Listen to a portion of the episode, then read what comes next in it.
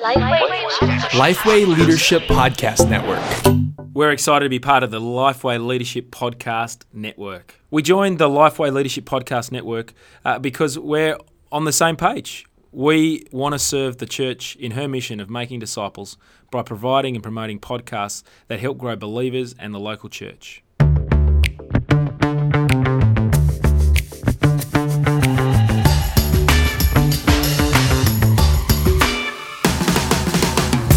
G'day, I'm Scott Sanders. And I'm Derek Hanna. Welcome to The One Thing, a podcast designed to give you one solid practical tip for Gospel Centre Ministry every week. Every single week. And uh, what's been happening, Scott?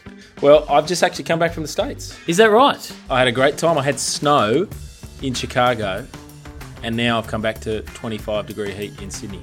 Right. So it's, you know, gone from a down jacket with gloves and a beanie Yep. to, if I was in Brisbane, shirts off. Yeah, shirts off. Yeah, yeah. It doesn't even have to be summer. Oh, I mean, so you. Oh, right. So you. There was snowing in Chicago. You know? Snowing in Chicago. Right. Okay. I thought you had snow. It was like deep dish pizza or something like that. But no. I did have deep dish was- pizza oh, at the ice hockey, but Yep. I didn't have snow on that night. I had it the next night when it got to minus four degrees Celsius. Celsius. That's right. Okay. that's- 40, de- 35 degrees Fahrenheit, I think it is. I still haven't worked all that conversion ah, stuff out. Right. Okay. Good stuff. Well, Now, the one thing's brought to you with thanks to Geneva Push, the Australian Church Planting Network. We are also proudly part of the Lifeway Leadership Podcast Network, and we'd encourage you to check out our new network page on iTunes, see all of the other quality Christian podcasts that are available there, and stay to the end of the show. We'll give you our pick of the month this month. But for now, you've pressed play on episode 37 of The One Thing Building a Healthy Church Culture. Now, this is one of the first questions from the interwebs, isn't it? I think it is actually. I think this is the first one. Yep. So, this question comes from Dave Coon uh, at North Parramatta. G'day, Scott and Derek. Uh, I lead a church in North Rocks, and we've been meeting for 15 years. Uh, we have uh, 240 people on our books as adults and around 70 odd kids that join us each week. Uh, I've got a question about culture in church. Uh, how do you keep it healthy, knowing that culture doesn't just eat breakfast but everything in sight? Uh, so, how do we work on it? What does that look like? How long does it take to change culture? And how do you handle opposition as it changes? Uh, thanks, guys. Looking forward to answering my question. All right, look, this is a great question because as leaders in churches, one of the, the key things that we need to do is to affect change towards biblical health and maturity. Now, the challenge for church leaders is recognizing that this is both a spiritual problem as well as a skills problem. It's both. So we need to start with the first and recognize that the foundation for any change management is dealing with the heart. That's where it has to start. We need the gospel. But it doesn't stop there. We don't stop there. That, that's the only thing that will bring about lasting change. But there's a, a skills part to actually helping people move from one place to another. Uh, and look, knowing that culture uh, doesn't just eat breakfast, but every single thing inside. The question we want to dig into today is how do we work on it? Well, I think that's a really helpful question, Derek. And I, and I think one of the first things that's helpful is, is actually to, to understand what culture is. Uh, culture is a, set of shared beliefs, values, and practices. So it's it's your convictions being worked out. I think a really helpful you know diagram that shows this comes out of uh, Eric Geiger's book Designed to Lead. Uh, it's it's three concentric circles where he puts on the page those three C's: uh, convictions, culture, and constructs. With convictions uh, in the centre. Uh, those con- convictions, uh, that worldview, so for us about reaching the lost and making disciples in ever increasing numbers, that you know fundamental shape about God's sovereignty in, in people's hearts, uh, those those convictions work themselves out to the next you know circle layer, which is the culture. So that's your you know shared behaviours. So we uh, we as a church, well, what does that look like? Well, uh, it means on a you know a Sunday as we open up the Bible, uh, we want to be how you know sharing the gospel deliberately. We want to be seeing the newcomer come in. Uh, what does it look like you know during the week? We as a church want to uh, be sharing our faith.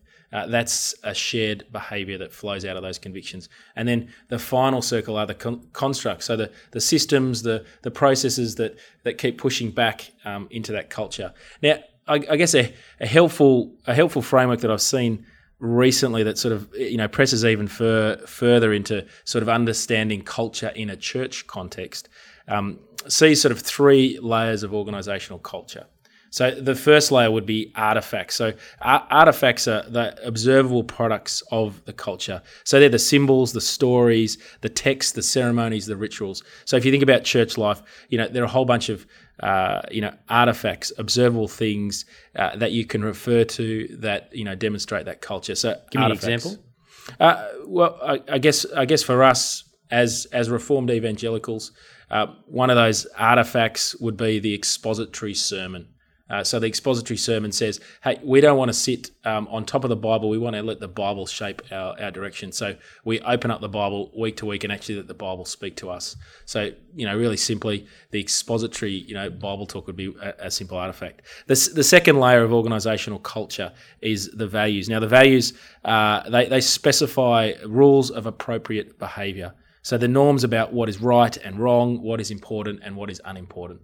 And, and again, uh, you know, you'll you'll see that uh, in a in a church uh, in a church service by, uh, you know, the, the, call to worship and and you know the way that um, our, our, music and our prayers uh, prepare us for hearing God's hearing God's word and then and then responding to it. And then the final aspect of organizational culture uh, is the assumption. So, what are the cultural assumptions or the, the social schemas that underlie, uh, you know, organizational cu- culture? So, they're the taken for granted shared beliefs. Uh, they're hidden. Uh, and they, they must be inferred. So one of the helpful you know diagrams. I'm, I'm a bit of a visual person that, that I've seen on this uh, is uh, is the, the culture iceberg. Uh, so you might have seen this. There's there's those visible elements of culture that you know sit above the surface. So you know they're the logo, logos, the forms, uh, the things that you can readily see. Then there's the invisible culture that sits below the surface. They're the beliefs, the values, you know, the worldview that we might have, and you know you'll see those in denominational culture as you as you move around from church to church. Uh, there's the visible, the invisible, and then the final one is uh, that's right below the surface is is the things that are just common to us as humanity. You know, the way we all love, laugh, and cry, and um, you know, seek meaning in our lives, or you know, to give it a reform perspective, the fact that we're all totally depraved and in need of you know in, in need of God's love. So culture it can be an intangible thing in some ways, but you know it good culture when you see it, and you know bad culture when you see it. Um, so how do you assess culture? What questions should you be asking in order to understand where your culture is at? Yeah, so uh, I mean, as as I've said, artifacts, values, assumptions, they're things that can be seen. Uh, you can assess the culture by, you know, in your church, listening to what's talked about, what's prayed for, what stories are told from the past, what are the heroes that are, that are lifted up as as the kind of person that is celebrated by this church. So a helpful way to assess it and to, to think into your own church life is actually to look back, you know, and and and think with that sort of uh, culture, that culture lens on you know what are what are the messages, what are the symbols, what are the things that we're regularly uh, you know coming back to that actually demonstrate or or, or show our our current culture. Um, you you know as you as you do this assessment process, you, you might end end up actually you know thinking, okay, we're going to keep you know keep doing those things. But I reckon what'll what'll happen as you assess and, and start looking back looking back over those things is you'll see that there's a lot of missed opportunities in church life. I think we often as church leaders don't think into this enough about what are the stories that we can be telling, what are the uh, what are the things that we can be celebrating. Uh, how can we be regularly going back in, in the in the meetings that we have, uh, in the opportunities that we have for uh, contact with you know as a, as a family of God that can just continue to you know push that process through. Uh, another area that you know I guess we're thinking about lots with the sort of uh, child protection that's going on as well is, is the policies and the processes. You know, again, every church you know, a denomination has loads of policies and processes. Those systems, uh, you know, pieces speak very loudly to what your culture actually is. And so a lot of churches have policies and processes in place because of something bad that's happened. It'd be it'd be really helpful to have you know poli- it's it's helpful to also have policies and processes in place you know that can be positive and that uh, uh, you know can push into stuff. Okay, uh, hold that thought because we're going to drive into that in a second. Tools that drive towards a healthy church culture, but uh, you've got some goodies for us. Yeah, I've got some goodies. So I've, I've already talked about uh, uh, one of those one of those books that has that helpful concentric circles, uh, designed to lead by uh, Geiger and Peck. That's just a, uh, it's got a helpful chapter at the start that talks about culture, convictions, and constructs. another another helpful book, just sort of thinking about change and, and church organisation, is the the Vine Project. They've got some some helpful steps that you might want to you know think into and read about. Uh, I think helpfully they think into some convictions about making disciples, uh, but the first step of their process is actually owning those for yourself.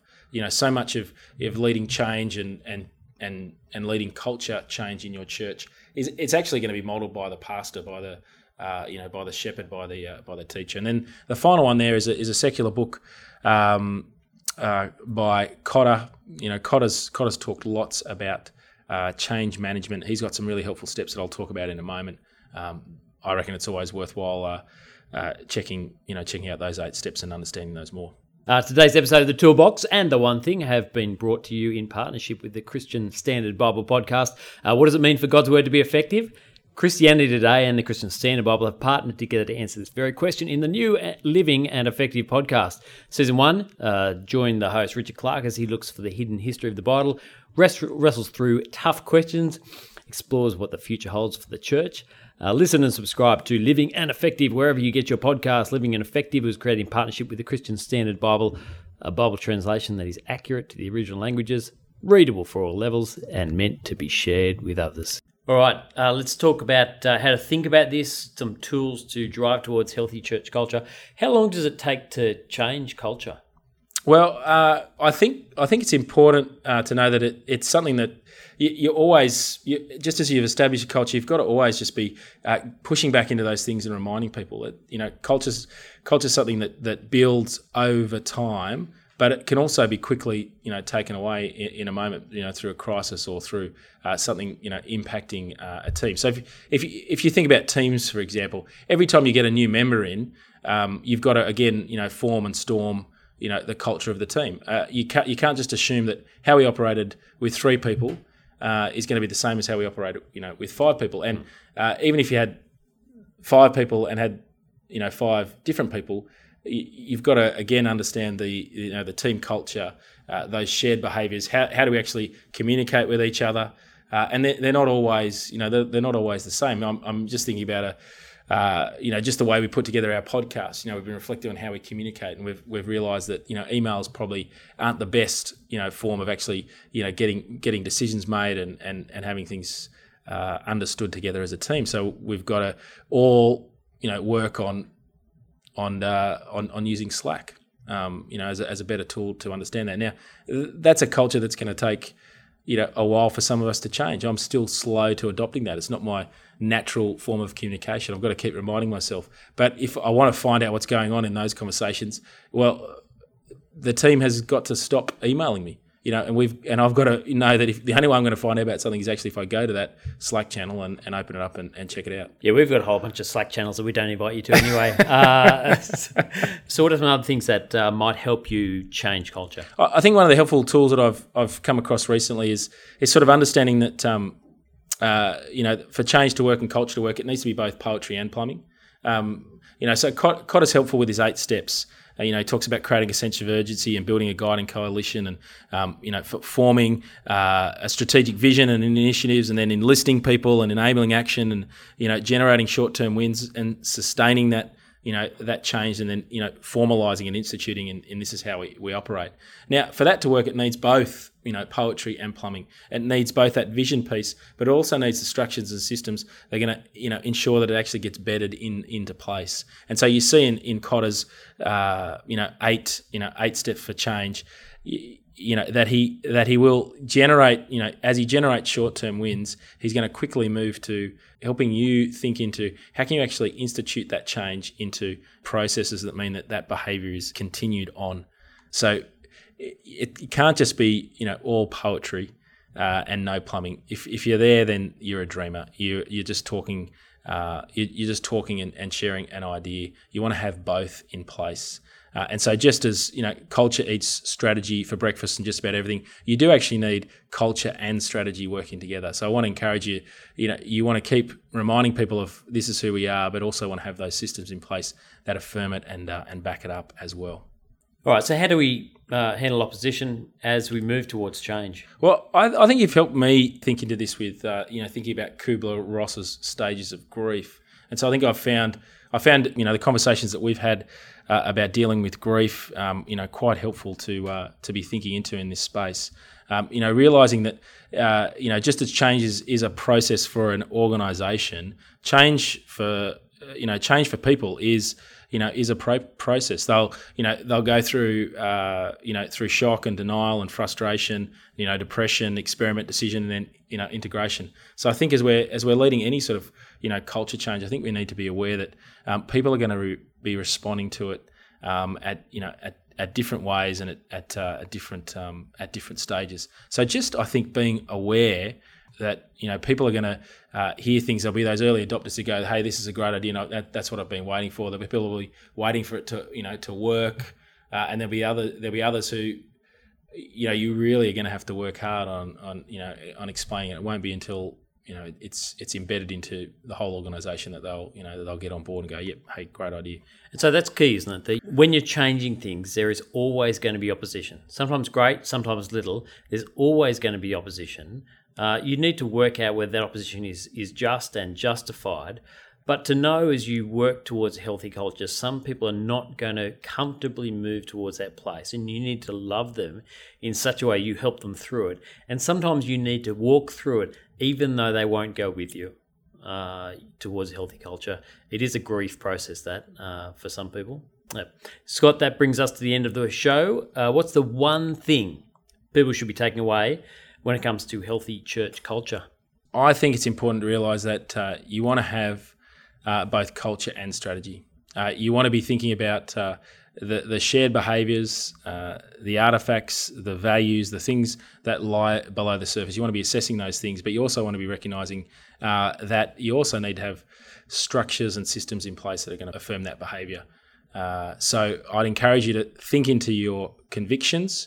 Uh, see how that works itself out in in the shared behaviours, the culture of your church, and then lock those things into uh, into you know constructs, into systems and processes that can keep affirming that um, that shared behaviour. And and don't let it don't don't just leave it there. You know, keep keep assessing it. One thing I have learned is that you want to you want to keep uh, you keep thinking into the culture as as your team changes, as your church grows, and keep reminding people of those key convictions. The One Thing is part of the Lifeway Leadership Podcast Network, and we're just going to take a moment to let you know about one of our top stablemates. Have you connected with the EST Church podcast yet? Co host Sam Rainer, Micah Fries, Josh King will introduce you to experienced church leaders who are dealing with the same challenges as most others who lead established churches. Every episode, you'll hear solutions to everyday issues church leaders face. If you're a pastor, a leader, established church, trying to navigate the complexities of your congregation, this podcast is for you. Just look up EST Church in your favourite podcasting app, subscribe today. And look, don't forget about the one thing. We're not saying go and listen to others and not us. You know, you've got two ears, you can listen to at least two podcasts.